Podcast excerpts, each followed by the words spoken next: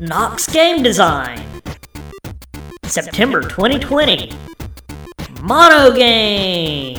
Welcome everyone to Knox Game Design for September twenty twenty. My name is Levi Smith. So this month's topic is going to be MonoGame. So a little bit of background on MonoGame.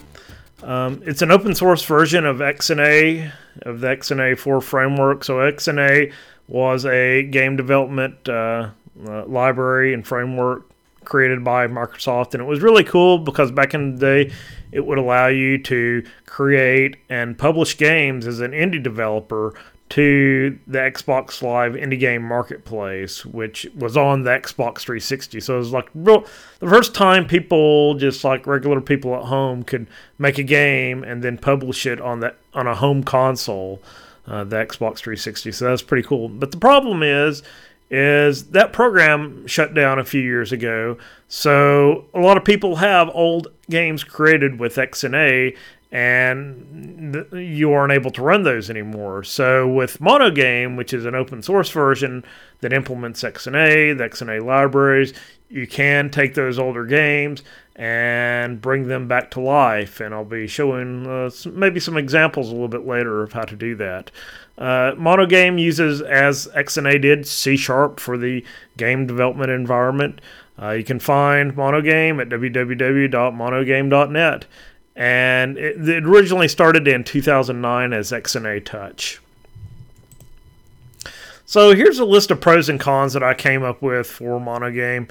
Uh, one good thing, and these can apply to both MonoGame and X N A, uh, it handles a gamepad right out of the box, which some game development environments you have to do a little bit more to get your gamepad working, but straight out of the box, uh, by default, it detects a gamepad, uh, such as the Xbox three sixty gamepad. Um, One nice thing about MonoGame, as opposed to the old X N A, you can publish your games to multiple systems, multiple platforms such as Windows, Linux, PlayStation four, and Android. And as I mentioned, you can use it to port your old X N A games to the current version of Windows. And um, with the old X N A, you could actually run those on Windows, but as of Windows ten, if you try to build your old X N A game, it just won't work anymore. I've tried. It, it, it just doesn't work. So that's one good thing about MonoGame. You can run your games on Windows ten. Uh, you can use everything in the dot net libraries and components, which is pretty nice. MonoGame is still actively developed by the MonoGame community. I think I checked their site. It looked like it, they were still making releases to it and everything, which is very good. And there's no cost for MonoGame. Uh, you just download it, integrate it into Visual Studio, and you're good to go. Um, it's not like other game development environments where you have a f- splash screen or something like that forced on your game. Uh, here's some downsides, some cons to MonoGame. Uh, there's no concept of a scene or room, so you have to implement all of the state changes between Uh, various what we would call scenes in Unity or rooms in GameMaker. You have to implement that all yourself. And I actually created uh, a library a long time ago that would handle doing that for me. Uh, MonoGame and X N A really weren't created with three D games in mind. Um, it is possible to make three D games, but you're not going to find a lot of tools like Unity has, where you can just get up and going in a matter of minutes. You have to get down and dirty, and I'm not going to show any three D examples of MonoGame uh, today. That, that'd be a talk for another time. Um, So a lot of game development environments like Unity provide some basic G U I components for you, but X- MonoGame does not. So if you want a text box or a button or a checkbox, things like that, you have to implement that by hand. You have to draw the rectangle yourself, and you have to handle detecting when the mouse is over and when the mouse is pressed and all that good stuff. So in a lot of game development environments, you have the concept of a mouse press or a mouse release, uh, where it can detect the exact frame when you press that button, or like on a gamepad button. But uh, MonoGame and X N A doesn't have a concept of an event when the mouse goes from up to down, so you actually have to keep the state, previous state of your device, whether that's the mouse or the gamepad, and then figure out when it changes from one state to another yourself, and then handle that appropriately.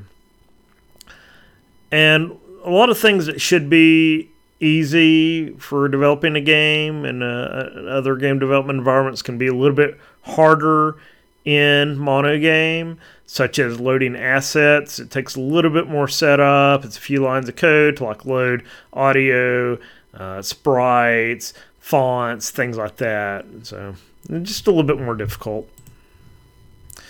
So I'm going to give a basic overview of installing MonoGame. So first of all, you need to install Visual Visual Studio Community Edition, or you could get the Pro if you want to pay for Pro, but all you need is the free Community Edition if you don't already have it. So it's at it's at visual studio dot com, or no, I think it, you can go to visual studio dot com or visual studio dot microsoft dot com forward slash vs community.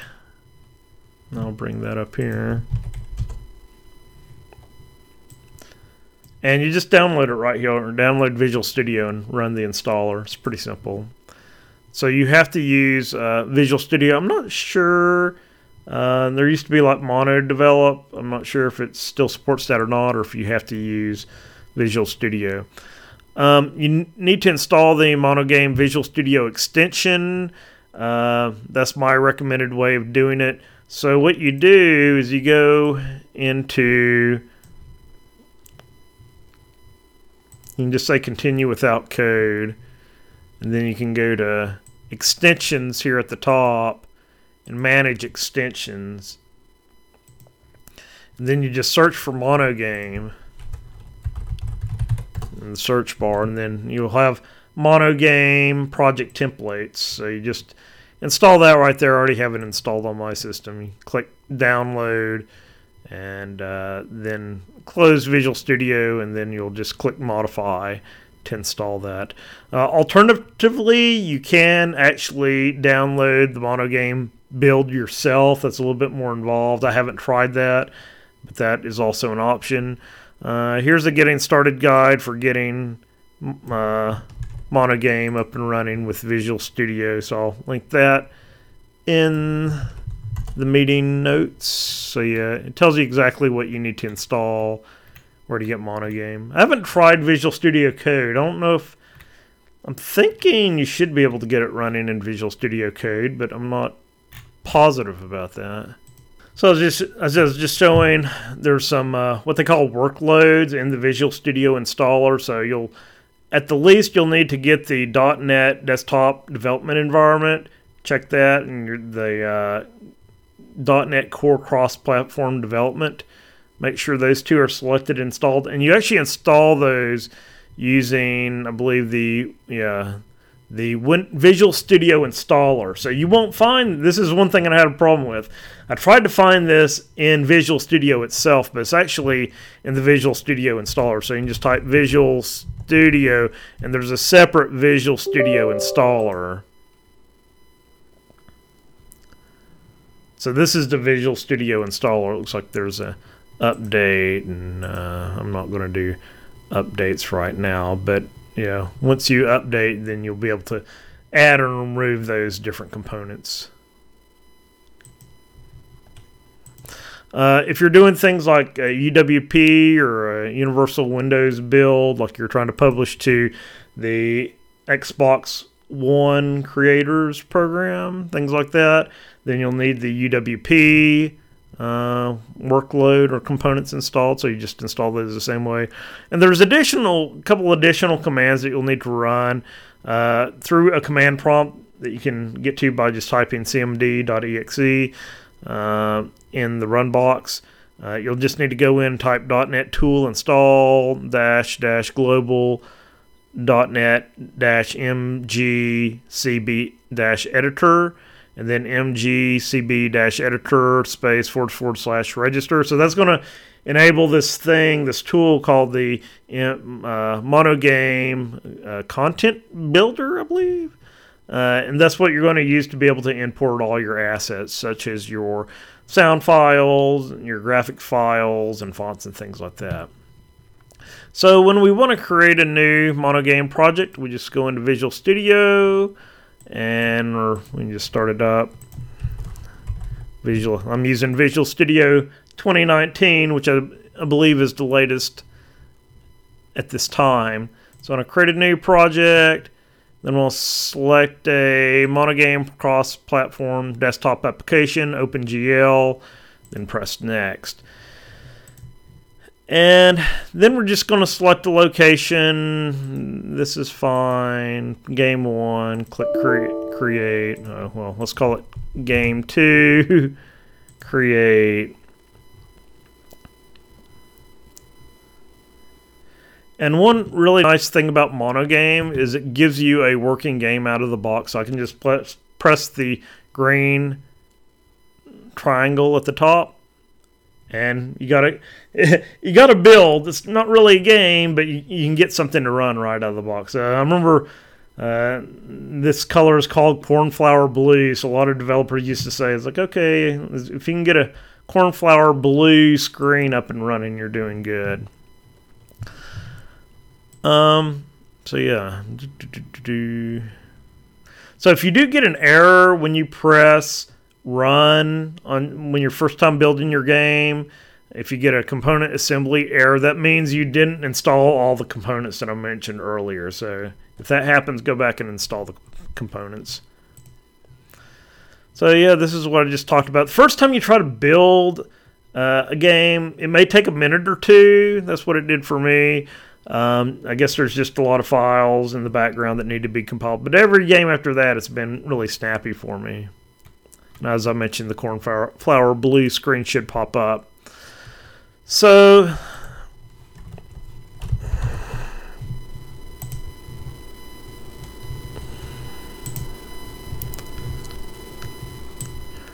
so in your Solution Explorer, you should be able to click on Content, and then there should be a content .mgcb. If if you double click in it and it doesn't pop up this editor, then you'll have to go back and register that content type, the M G C B extension, which I, there are steps that I mentioned earlier how to do that, the, those two lines of code in the command line, Windows command line. So that's what you're going to use to import all your fonts, images, and sounds. Um... And that's what I mentioned right here. Um, there is a bug in the latest version, so you may have to uh, add the full M G C B editor uh, using the full path, and then set as default. So if it's not working, you may need to check that out. Yeah, properties and full path right here. You may have to set that manually. So the first thing we want to do is display some text on the screen. You can do that by creating a what they call a sprite font. It's pretty simple to do. You just click this add new item, and then you click sprite font description. Give it a name such as my font. Then you click create. Then you click save. And then you can go to your uh, new font. Just double click at font my My font, Sprite Font. Then you can change the font style right here. You can change the size. Let's make it thirty-six and spacing, and a lot of different options. So you do have to edit this X M L. So it isn't too hard to edit X M L if you know H T M L and other uh, markup languages like that. So all you really got to do is go into your game file, and then you create a new font, new sprite font, so you can say sprite font, my font. And then in your load content method, method you're going to say my font gets content.load and put sprite font within angled brackets, then the name of your font, which is my font.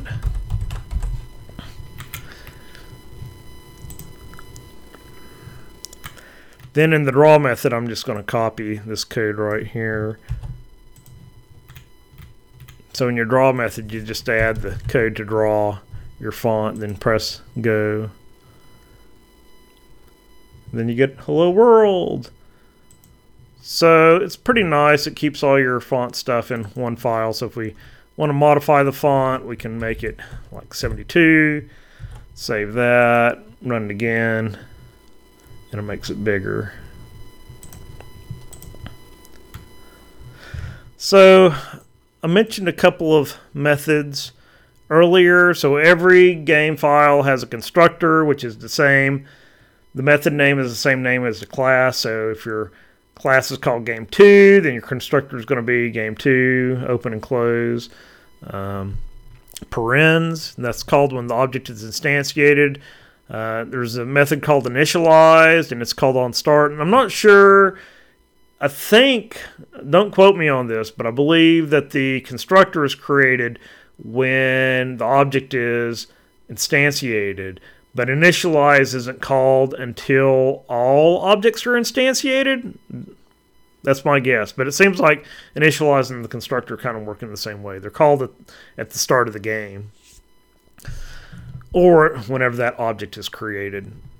Uh, there's a load content method, so that's where you put in all your code to load in your assets, such as your fonts and your sprites and all that. I think you might be able to put your loading code in initialize, but the standard that everyone has been using for X N A and MonoGame is to put your loads in load content. So if you're working on another game, you know where to find all that, those content load methods, all the content load code. Uh, there's an update method, which is called on every frame. Uh, this is where you put in your code to handle Uh, your game logic and to handle your input from your various uh, devices, such as your mouse or gamepad or keyboard.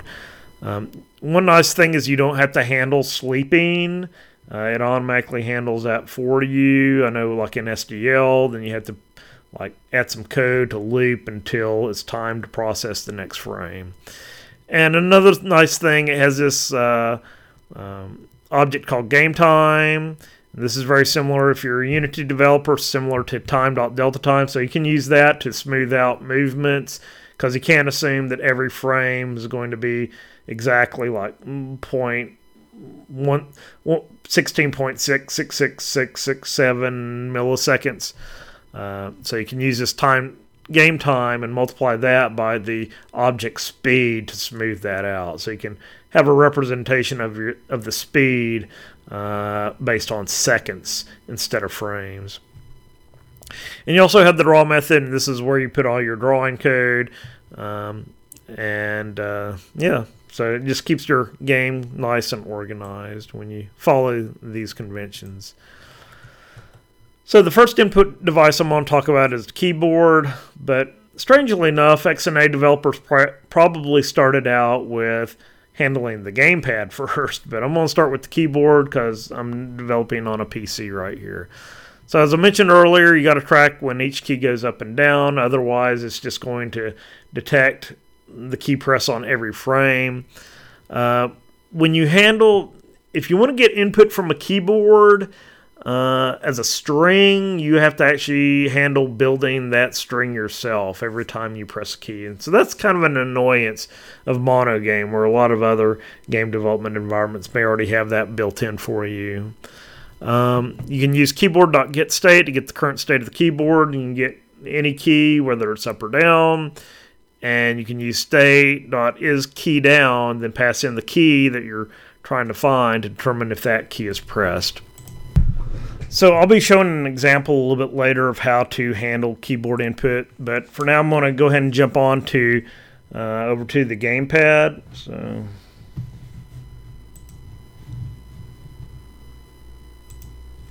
this is my Xbox three sixty wired gamepad. I think it works with the PlayStation co- controller as well. Haven't tested that myself, but I've loaded in my project. I'll put all this code out there for people to look at. Um, So to handle the gamepad, we got to get the status of what button we're looking at. So you can use gamepad.getState, then pass in the index of the player. Typically, we're just going to assume it's player index one, and then you do a dot buttons, and then dot, then the name of the button you're looking for, which is either A, B, X, Y, start, left stick, like you click on the left stick, or right stick for clicking the right stick. Um, so what you do is you get the state, then you check whether that equals button state dot pressed or button state dot released, determine whether it's up or down. Um, there's also trigger values for the two triggers on the back right here. Uh, you can do gamepad.getState, player index, then dot .triggers. Then can either pass in left stick or right stick. And that will give you a value between zero and one, telling you how far that trigger button has been pressed. You can also get the value of the thumbsticks on the front right here, these, these two right here. Uh, you do gamepad.getState, player index, whatever the index is, one, then dot thumbstick, then either dot left or dot, dot right, depending on whether you want the left one, which is the one that typically people use to move around, or the right thumbstick. Then you do dot X or dot Y for the X position or Y position, and that will give you a value between negative one and one for that axis. So here's the code right here. So I'm going to have a few variables defined for uh, what for each of the statuses. Um, so I'm going to keep those as strings so I can display those to the, to the screen. Uh, so then in our update, I'm going to check each button, whether A is pressed, B is pressed, X, Y, the left shoulder button, right shoulder button, uh, start, left stick, right stick, and then finally the trigger values from zero to one, and also um, the position of the two thumbsticks. So I'm going to build, uh, get all of those values, then store those uh, out to a string. Then on into the draw method, I'm just going to print out those values, whether each button is pressed and how far the triggers are pressed, and the position of the thumbsticks, and also the D-pad. The D-pad works similar to a button, so you can do like dot D-pad up to get whether it's up, uh, D-pad dot down to detect if it's down, or some cases it may be up and to the left, so you got eight uh, degrees of freedom in that. So I'm going to run this gamepad test. So you see this, and as I press a button, like if I press A, then you're going to see A detected, Uh, B, Y, X, and then L one, R one. And you can press multiple buttons at the same time. Start, then the two thumbstick buttons, L three and R three right there. And also, we can move the left stick around, and we can get those values like all the way to the right, it's a one, all the way to the left, it's a negative one, or pretty close to it. It looks like it gets to point, negative zero point nine six, so you may have to recalibrate your gamepad if it doesn't go all the way to negative one or one. And then the right stick and get the X and Y value. And I did add some additional code that may be useful for your games uh, to d- determine the uh, d- the angle and degrees of that axis. So if you're trying to move your character around, you can actually get uh, the degrees that the thumbstick is pointed. And that takes a little bit of trigonometry to get that working. Just remember your SOHCAHTOAs and and your arc sines and your arc cosines. You can figure that out. But I, I'll put out the code so people have it. Then your D-pad, you can press up, down, right, left, or up and left, and up and right, down and right. So if you're if you're working on like a menu or something, you can detect those values. And yeah, I mentioned earlier triggers zero to one. So that's basically all you need to know to handle a gamepad. So the next input is your mouse input. And to get the mouse position, it's pretty easy. You just do mouse.getState, then then dot either X or dot Y, and that will give you the X position and Y position. Uh, you can get the whether it's pressed or released by using mouse.getState, then dot left, middle, or right, middle being your wheel if you click the wheel down. And then you uh, check if that's equal to button state pressed or button state released. I think you just need to check whether it's pressed. You can also get the position of the mouse wheel. So you use mouse.getState, scroll wheel value, and that will give you an integer value based on how far the wheel has been spun since the game started. And if you want to cl- track a click, then as with the gamepad and keyboard, you actually have to keep a copy of the previous state of the mouse to determine when it goes from not pressed to pressed, or when it goes from released to pressed. So you, you come across that quite a bit in MonoGame and X N A. So open, project, let's go back up, mouse test, mouse test. So here's the code right here. As I mentioned earlier, uh, I'm going to store the position of the mouse and have a string that saves the output. Then we're going to have booleans for whether each button is pressed.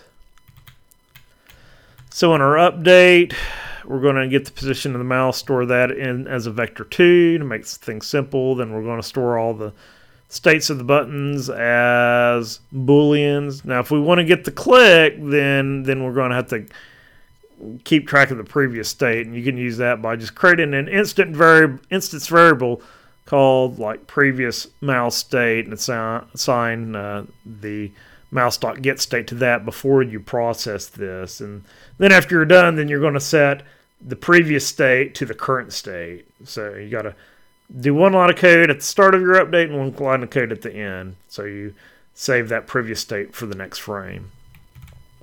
So yeah, that's basically code right there. Then we're going to assign the scroll wheel value to an integer. And then in our draw method, then we're just going to draw a string and print out the position and which buttons are pressed. So mouse test, run that.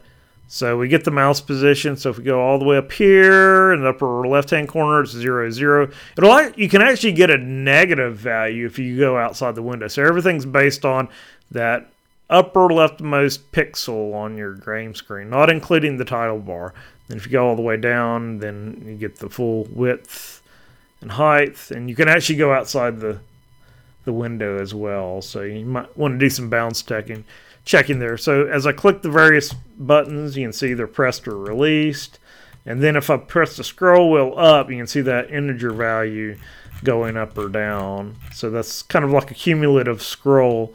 And I think if you like click it three times, one, two, three, then that's three sixty. So it goes in, looks like it goes in chunks of one twenty, at least for my mouse.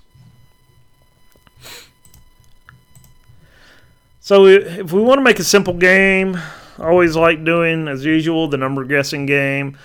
So we're going to declare, I believe, three integers. Uh, it's the secret number, the guess count, and the user's guess. And we've got to have two extra strings for storing the player's guess and then the result, because unlike other game development environments, you have to remember, because you're displaying everything yourself, uh, you got to remember that value so it persists into the subsequent frames. Uh, you also want to make a random object, and then you get a random value by calling .next, and you can pass in the range. So I use one to one hundred to guess a number between, create a secret number from one to one hundred, which is a little bit e- actually easier than some other game development environments. Some other game development environments, you just can only pass an upper bounds and you add one to that to give you one to one hundred. Also have a boolean for tracking the game state, so when we know when the game is o- over. Also have a restart method, so whenever you want to play again, then you just call restart and it'll reinitialize all those values. Uh, and after each guess, we're going to um, increment the guess count, and then we're going to set the result to either higher or lower based on whether the user's guess was higher or lower. So I have all the code right here, and also have it in, in the project.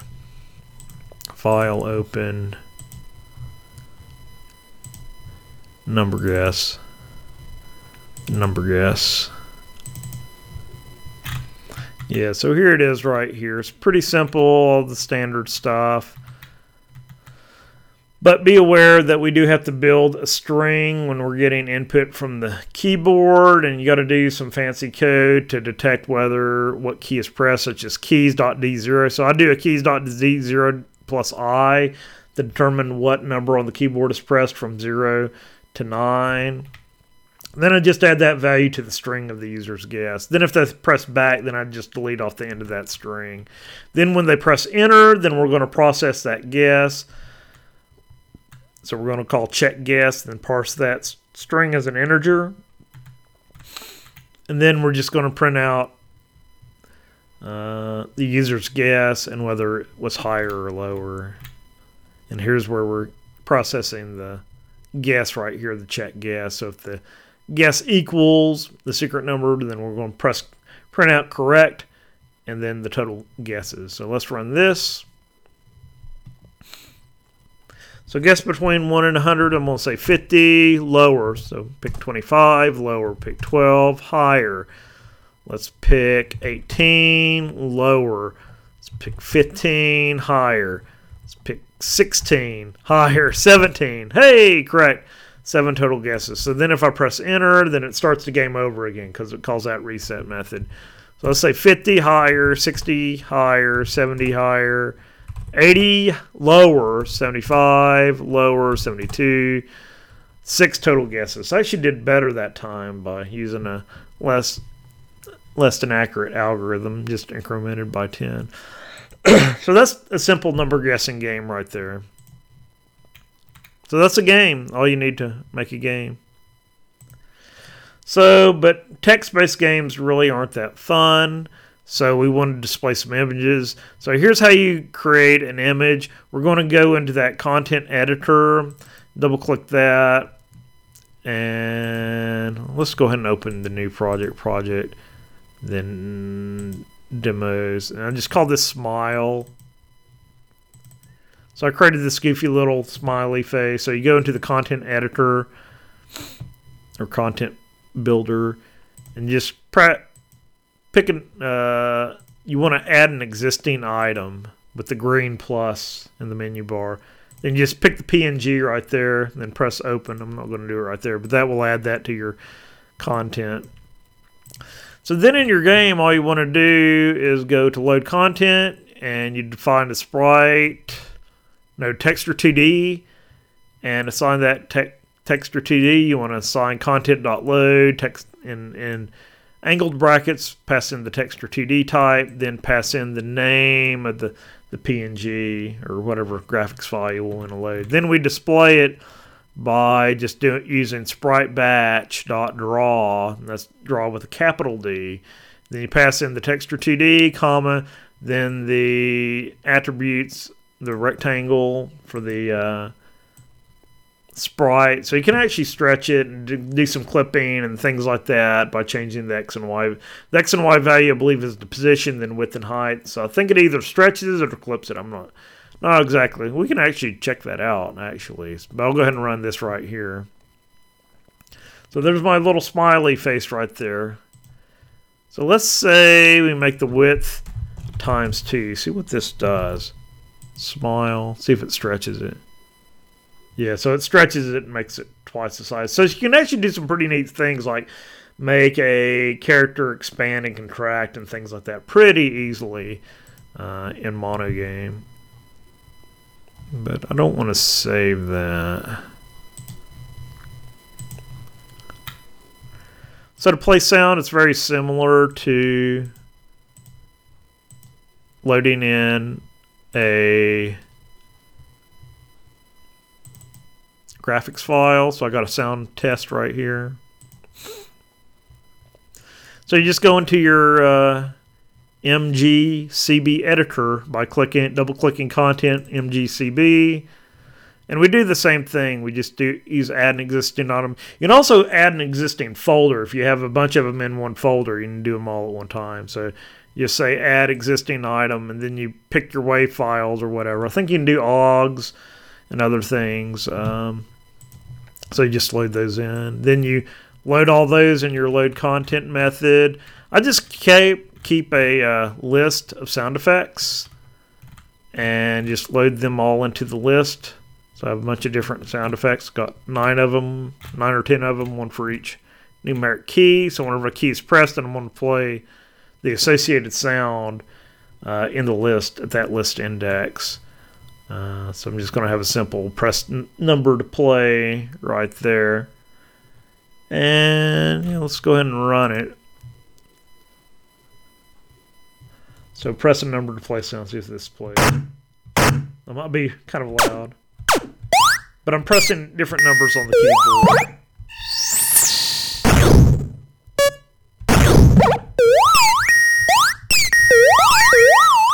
And by the way, I actually uh, created these sound effects in B X F R, which is a free sound effects creator. So it's pretty easy to play sound. You just use sounds, then I just reference that index in the list, and you just call dot play. It's pretty simple for sound effects.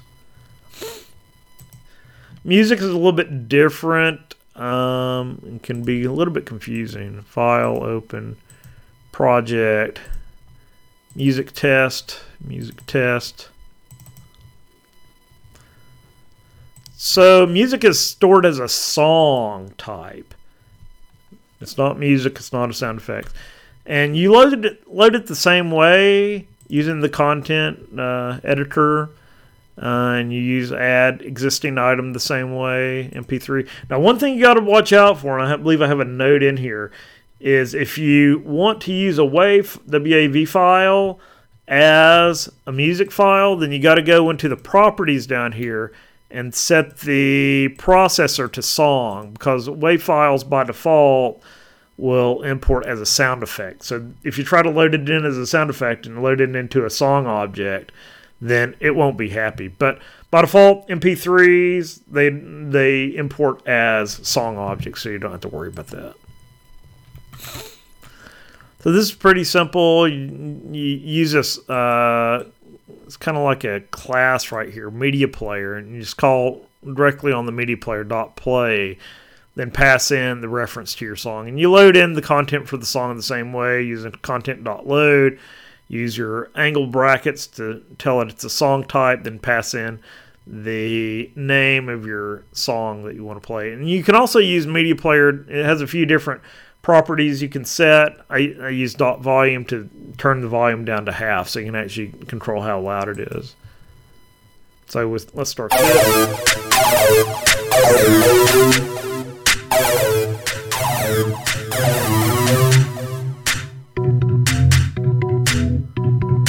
Yeah, so that's all you have to do to play sound. I uh, believe you can also use dot, yeah, media player dot stop to stop the currently playing sound. And then if you want to play another song, then you can uh, just pass in the, the next song that you want to play. I think there's a way to queue up multiple songs, but I haven't figured out how to do that. So if you really want to do that, you can look up and figure out how to do that. So here's my simple space shooter. I've went through this plenty of times before, but it's good to go ahead and do it one more time. So the first step that you want to do is create a ship class and assign a sprite to that and just get it displayed on the screen. And I've created this project in multiple different states so we can show how to build this game. So open project. And it's under demo simple shooter. So here's simple shooter one. Let's open that. So it's pretty easy. I just got a ship P N G. And then I got a ship C S right here with all the properties of a ship, like an X position, a Y position. And I also always try to have a reference to the main game manager if I need to re- refer back to the main game manager. But I set the properties and the width and height, and then I have a draw method. I always like having a draw method for each object, so it, the object knows how to draw itself.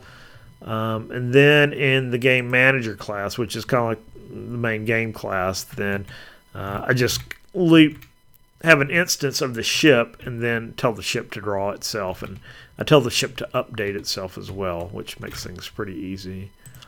So here we go. Let's run the simple shooter.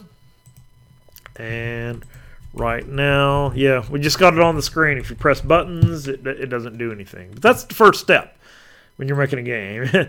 just just get it to display to the screen.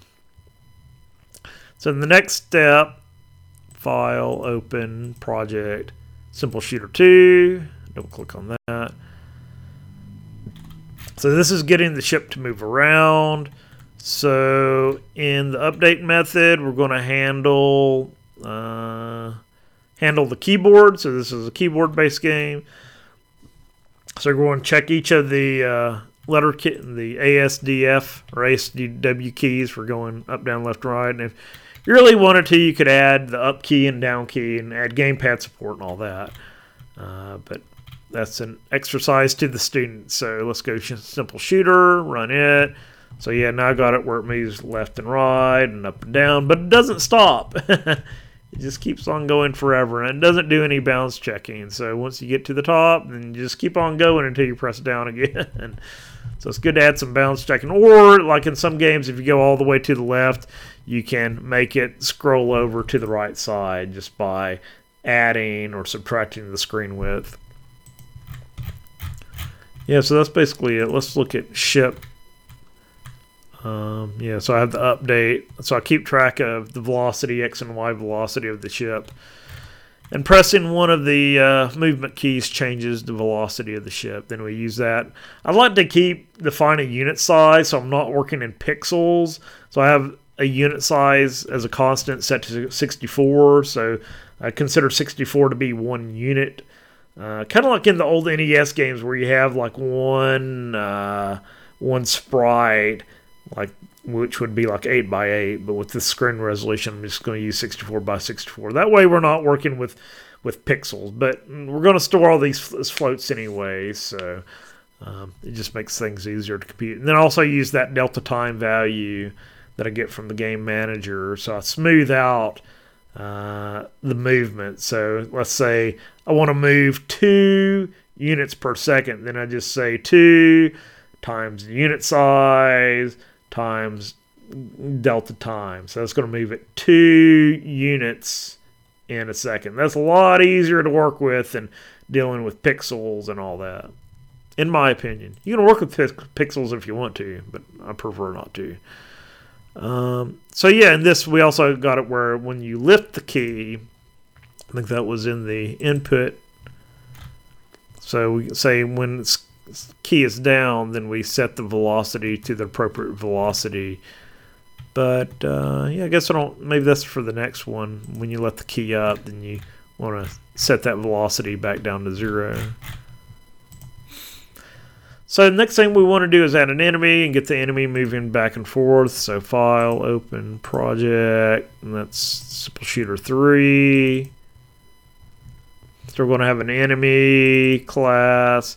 Enemy is going to be similar to a ship. It's going to have an X and Y position and a width and a height. It's going to have a speed value, and then we're just going to flip that speed from positive to negative as a velocity. Uh, after a certain countdown, so it's going to go back and forth. Um, so yeah, let's just try running this. So we got our enemy up there. He just moves back and forth. It really doesn't do much of anything, and if you collide into him, it's not going to do anything. So that's the next step, is just getting one enemy moving on the screen. Um, let's go back to Game Manager. Yeah, so I just have one ship and one enemy. It's a good way to get started right there. So the next step, we want to add a bullet, and we want to instantiate the bullet on key press. So let's go file, open, project, simple shooter four. So we got our new bullet object, and it's just going to be this little simple circle that I created. Um, it's going to have an X and Y, width and height. It's going to have a speed. We're going to set the speed to eight, so that's eight uh, units a second. It's going to be pretty speedy here. Going to have an X and a Y velocity. The X velocity is just going to be zero. We're going to assume the bullet's going to go straight up the screen. So when you go straight up in the Y direction, that you're going to have a negative velocity. So that's going to be negative speed. We're going to set a lifetime value just so once the bullet goes off the screen or after a set period of time, it's going to clean itself up. We're going to have an is alive flag. So that's going to actually determine whether the bullet is still active or not. So either is live is going to get set to false, or it's going to reach that lifetime value. So that's like if it totally misses everything and goes off screen after that lifetime expires, then it's going to set is alive to false and then clean that up. So we've got a draw method for drawing the bullet, and the update is just going to increment the X and Y value. So X is just going to be zero, but this gives us the opportunity, like in my other game that I created, if you want to do a sine wave or have the bullet go off in uh, an oblique or something, you can do that by changing that, that X value. So yeah, this is where we have if the lifetime is greater than five seconds, then we're going to set is alive false. And we're going to increment that lifetime by delta time for each frame. Let's go ahead and run this. So moving around, got the enemy up here. Then when I press space, then it's going to sh- start shooting bullets. But the bullets aren't going to do anything yet. So the next thing is to detect collision between the bullet and the enemy. And then when the enemy is hit, set the alive flags on the bullet and the enemy to false. So whenever the bullet collides with the enemy, then we don't want the bullet to keep going on forever, unless it's like some sort of super bullet or something. Uh, that might be some power up or something that you can add. I believe we're on six right here. So to do the collision, I got that in update right here if it's live. Um, let's see here. That's for ship. Bullet update. So we're going to get the enemy from the game manager. Then we're going to do get rectangle on the bullet to get the current rectangle of the bullet. Then we're going to use dot intersects to detect rectangle collision. And then we're going to pass in the enemy's rectangle. And get rectangle is a method that I created, which basically returns a new rectangle object with the current bullet's X, Y, width, and height. Now, what I probably should have done is made like an interface or something, so multiple different objects, such as the enemy, the ship, and the bullet, would implement a get rectangle uh, method. So then that way I wouldn't have to create this method for everything. I could just say like implements, or I forget the exact syntax in C sharp, but it's implements in Java. Uh, so I wouldn't have to redefine this get rectangle in every uh, every class. But yeah, just basically, basically say dot intersects and pass in the enemy's rectangle. Then if it does intersect with the enemy's rectangle, then we're going to set enemy is alive to false. And I should set bullet is alive to false too. Maybe that's a later step. So let's run this. I'm going to shoot. Yep. So the enemy, the bullet persists because we didn't set the bullet to fall, alive to false. Then if we check our enemy, update, if the enemy is alive, then we're going to process it. Uh, we also have enemy collision with the player. So if we play that, then when the player collides with the enemy, then the player dies. It's very similar to the bullet right there. You just say intersect, get the current rectangle for the enemy, dot intersects with the player's rectangle. Then we're going to set ship alive to false. So that quits drawing the ship and quits processing the ship. So if we look at the ship right here and update, we're going to say is if is alive and update, then we're going to update the enemy or update the ship. But if it isn't, then we're just not going to do anything. And the same with the draw. We're only going to draw it if the ship is alive. And then we worry about cleaning up the memory later. But so if we look in Game Manager,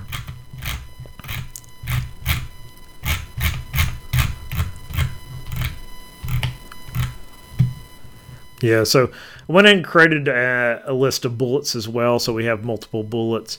Then as uh, the bullet goes to is alive false, then we just remove those bullets from the bullet list.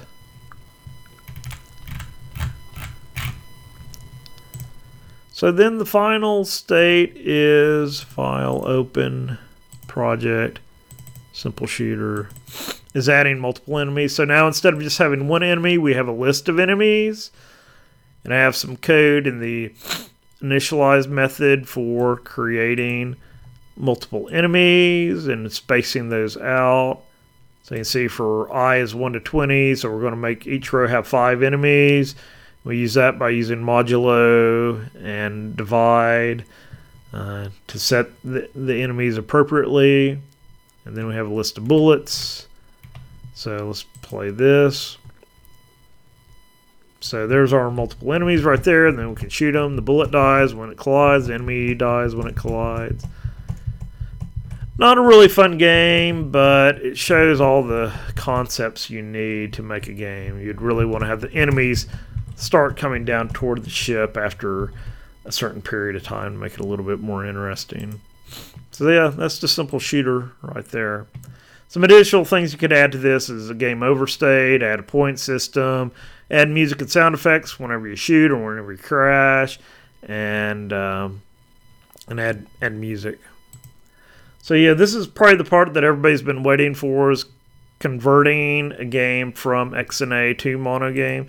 So I actually created a Word document, uh, X N A to MonoGame, and I'll post this as well, but I think I just want to keep this separate from the presentation as a separate guide. But what you do, and I had one game that I converted to MonoGame, my T T Y G F X Adventure, I converted that a few years ago. But recently I converted my first X N A game that I created, Resistor, over to MonoGame as well.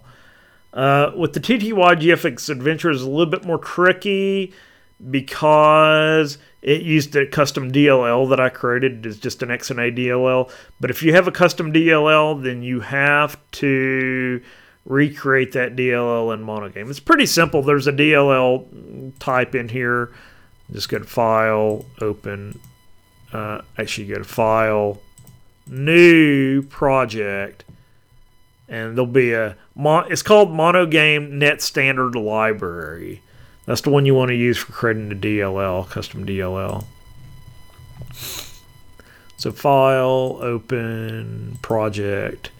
Let's go back. See, did I do all my tests? Mouse, yeah, game. Okay, sound test. Okay. X N A. So I can go to my T T Y G F X Adventure MonoGame.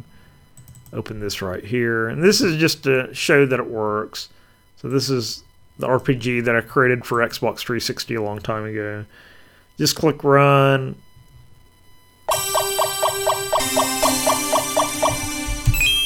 And you do have to like redo your fonts and everything, which I'll talk about in a minute.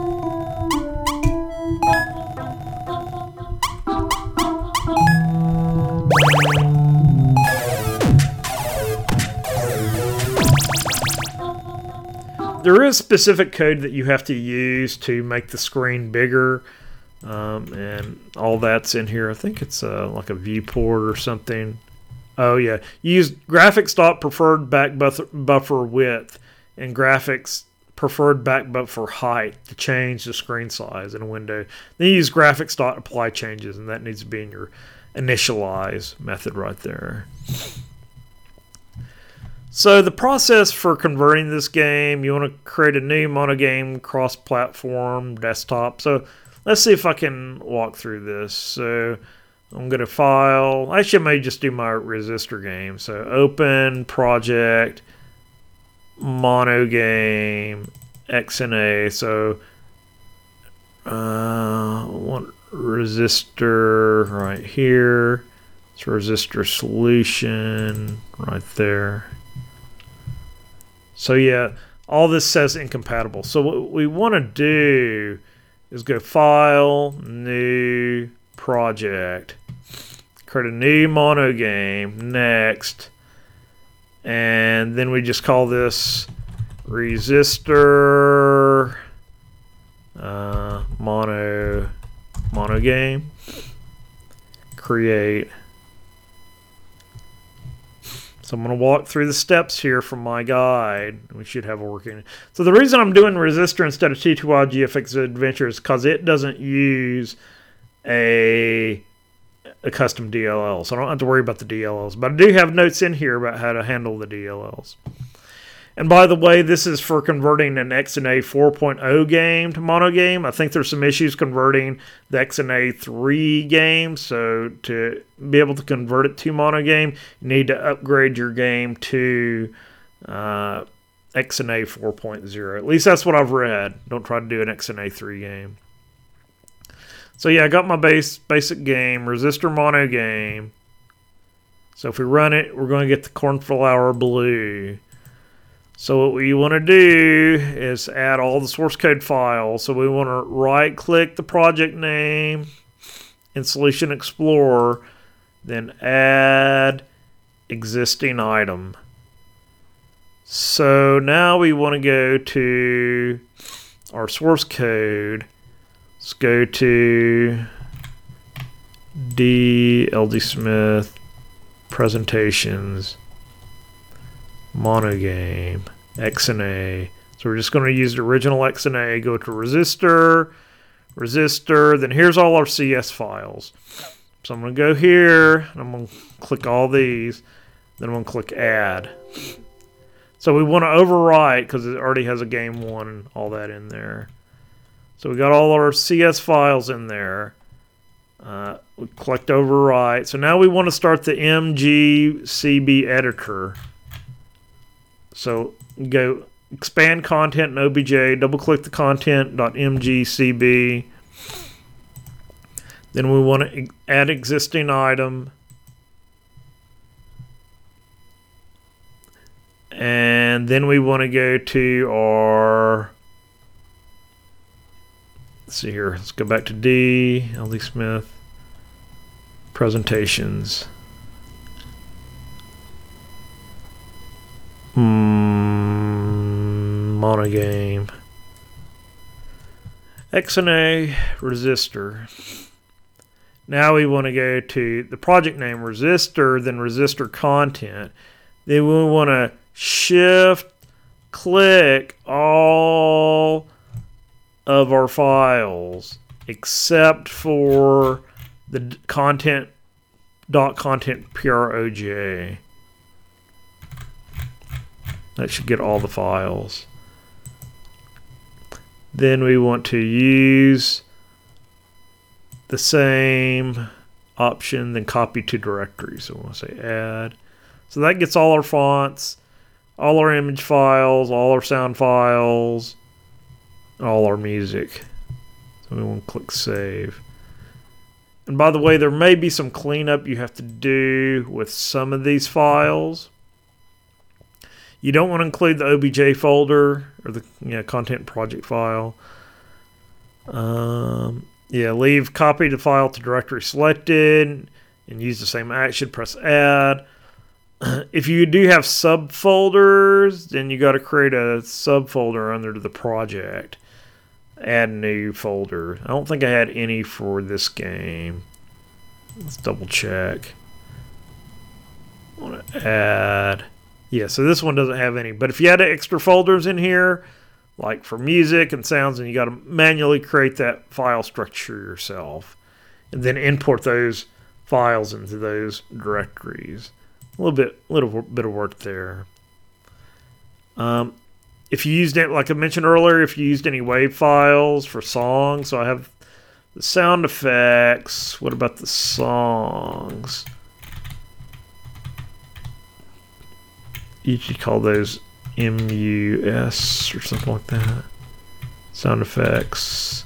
Okay, music. Okay, so this is one where I did have the music stored as WAV file. So let's click on content, M G C B, go down to our music. So stage one, we want that to be a song, music title, we want that to be a song, music trial, we want that to be a song, music winner, we want that to be a song. Then press save. Save that. Then, yeah, for some reason in this game, I did something where the content names don't actually match the names of the files. So you got to go into the main game, which is, I believe, Resistor Game. Then go into the load. It might actually be, no, not that.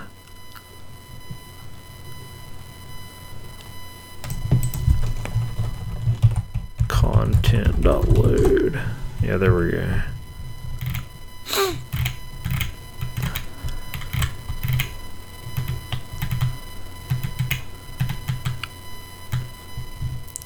might be able to change them here, which would be easier.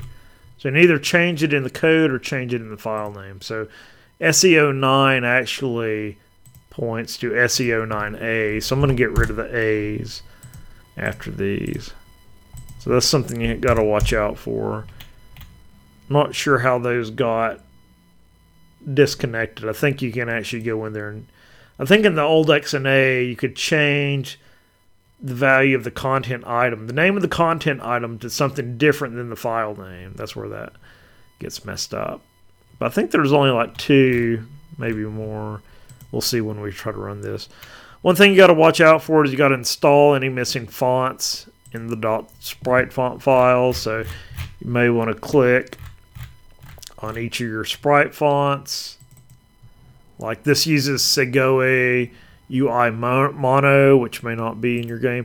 And this also uses uh, Motorwork, I believe. Sprite Font two, Mono.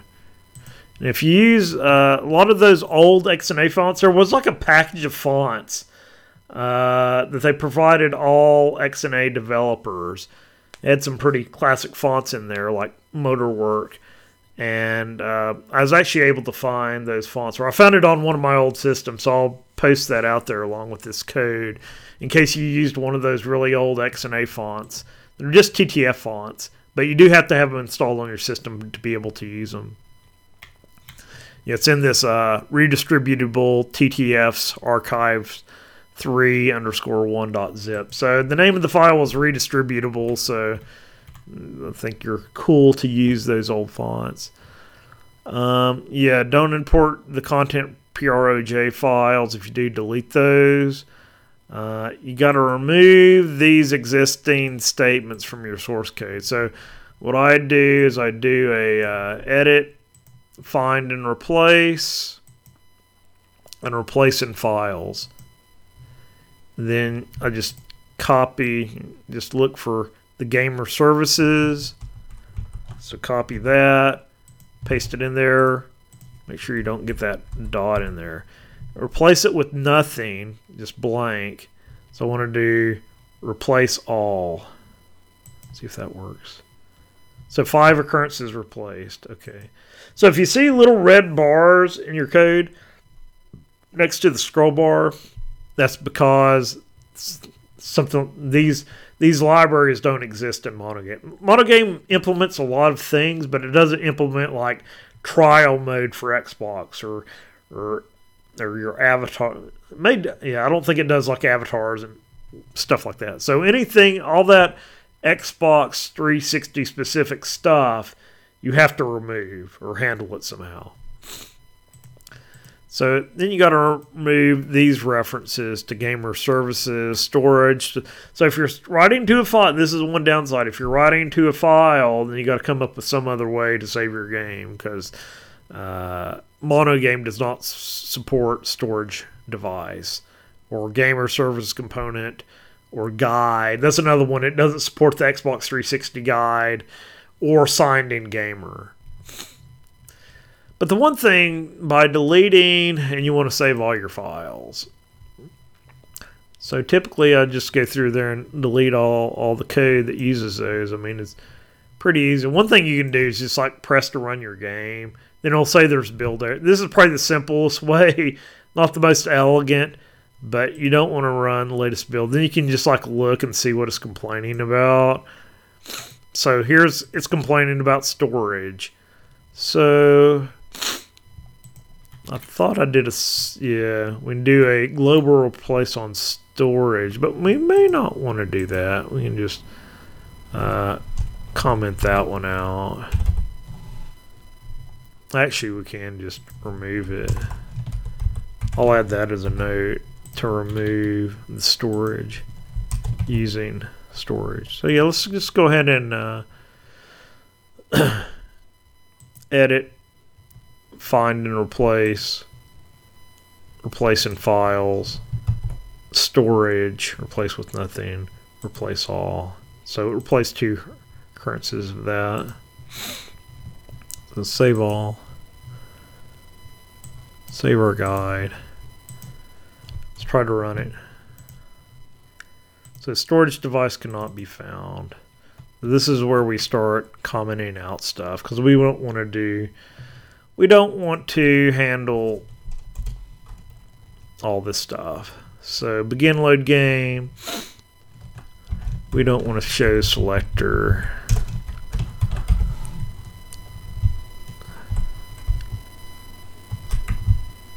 That's odd. Storage device. Get device. I'm going to comment all this out. That's the easiest way to do it. Load game. Let's just comment all this out. So this is a game that did use game saves, but I just want to run it without game saves. Reset game data.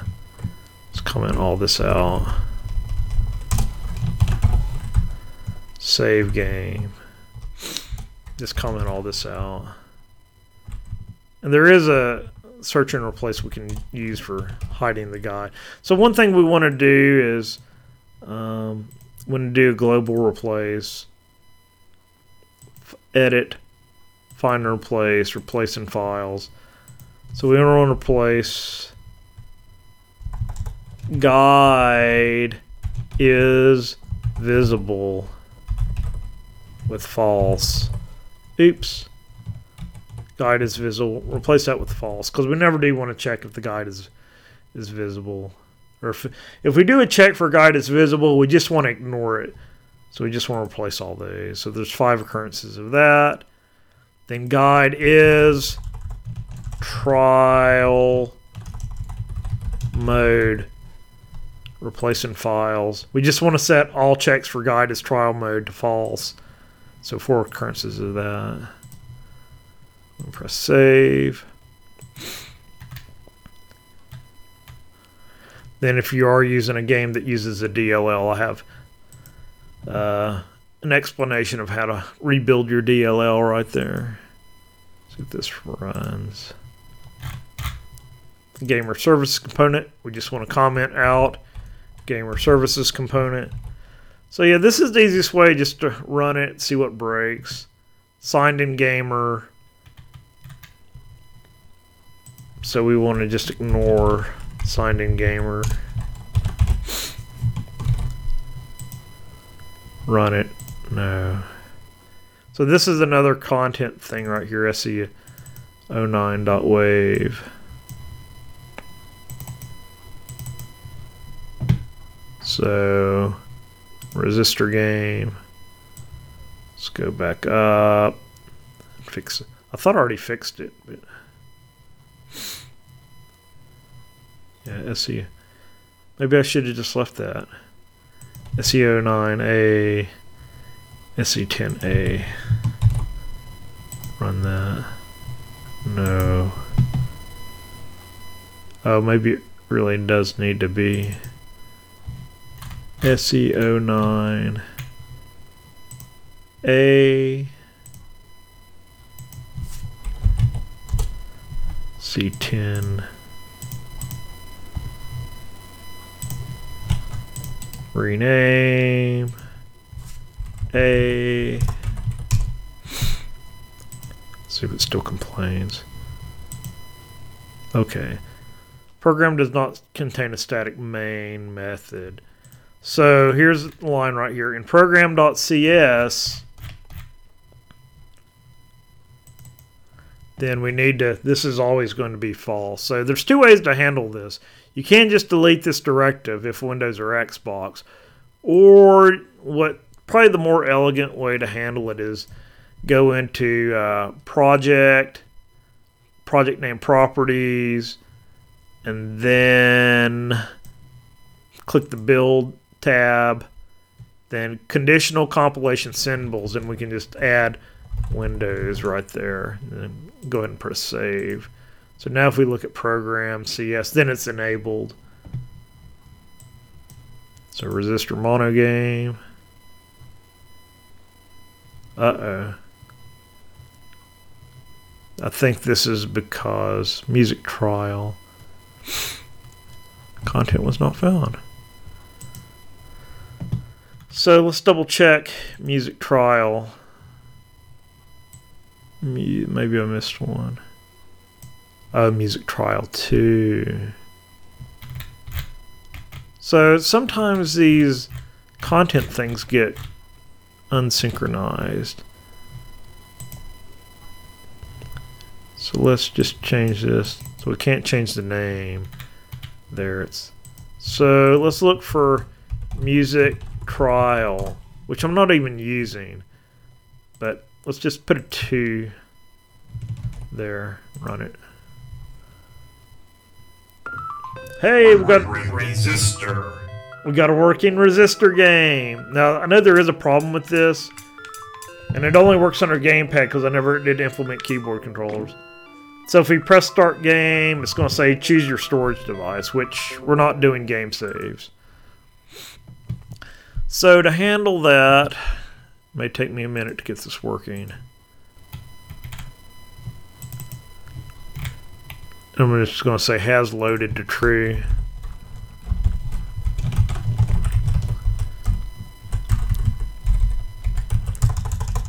So we're just going to assume that the records are loaded.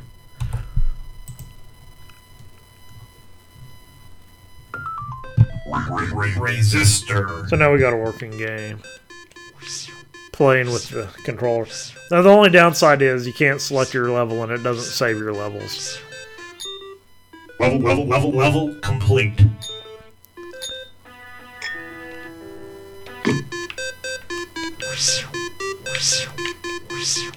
But on the bright side is you do have a working game and you can play through all the, the levels just getting this working so far. But Level, level, level, level, complete.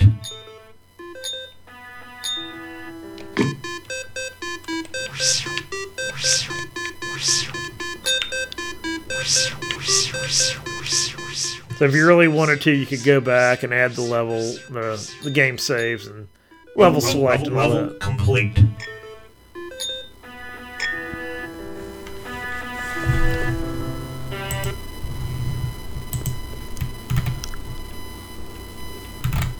Yeah, so that's basically it. That's the conversion of a Xbox three sixty X N A game to MonoGame. The only difference with the T T Y G F X Adventure game is you just go into dependencies. I'll go ahead and show it right here. File, open, project, T T Y G F X Adventure, solution.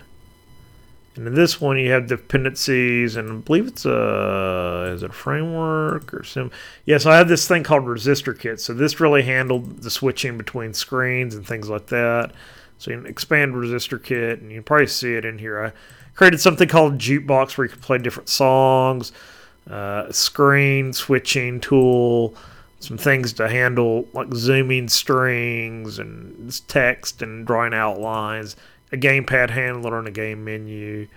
Um, so yeah, that used that D L L. So I have to link in that to the uh, dependencies. And you can, I think it's just add project reference. You can browse somehow. Browse. Then you just find that D L L.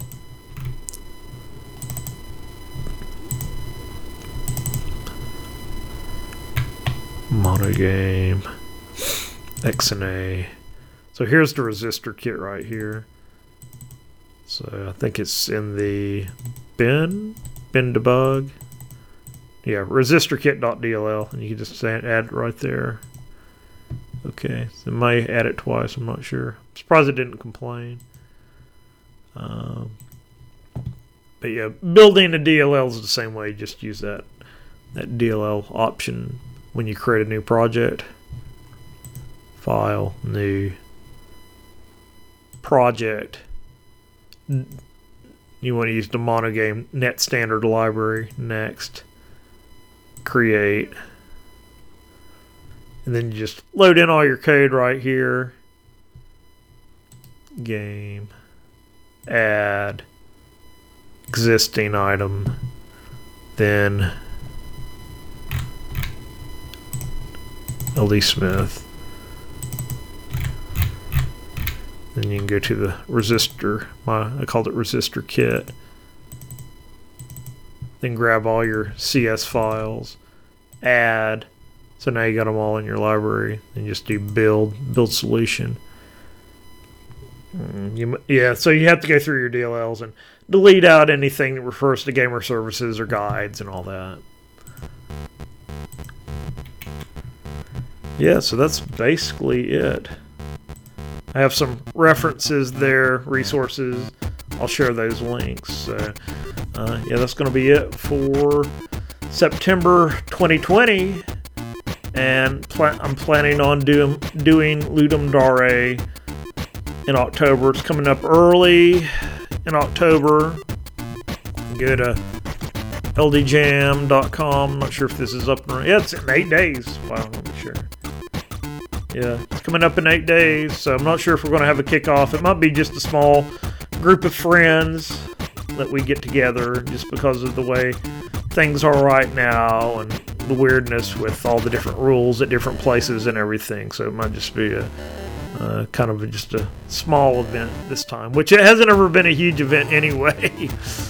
But uh, yeah, anyone out there is interested, especially in the Tennessee area, in participating in Ludum Dare. It's a game jam over forty-eight hours where you create a game from scratch, or you can use pre-existing assets if you compete in the seventy-two hour version. But I've been doing this since I think twenty thirteen, sometime around then. I don't, I've been participating since Ludum Dare twenty-six, I'll just say that. I can't remember if that was twenty twelve or twenty thirteen or or what year that was, but it's been a long time since I've been doing this. And a lot of us in the Knox Game Design group have been doing this as well, so yeah. We'll see how that goes. Hopefully we'll have some games created in the Knox area for Ludum Dare forty-seven. So, uh, as always, check out knox game design dot org. You can find all the latest videos and all the podcasts and all our tutorials and references and presentation slides and things like that. So if you're looking for like the one last month on B B S games and A N S I graphics, all that's up there. Uh, so yeah, it's going to wrap it up for September twenty twenty. Appreciate everyone listening and watching.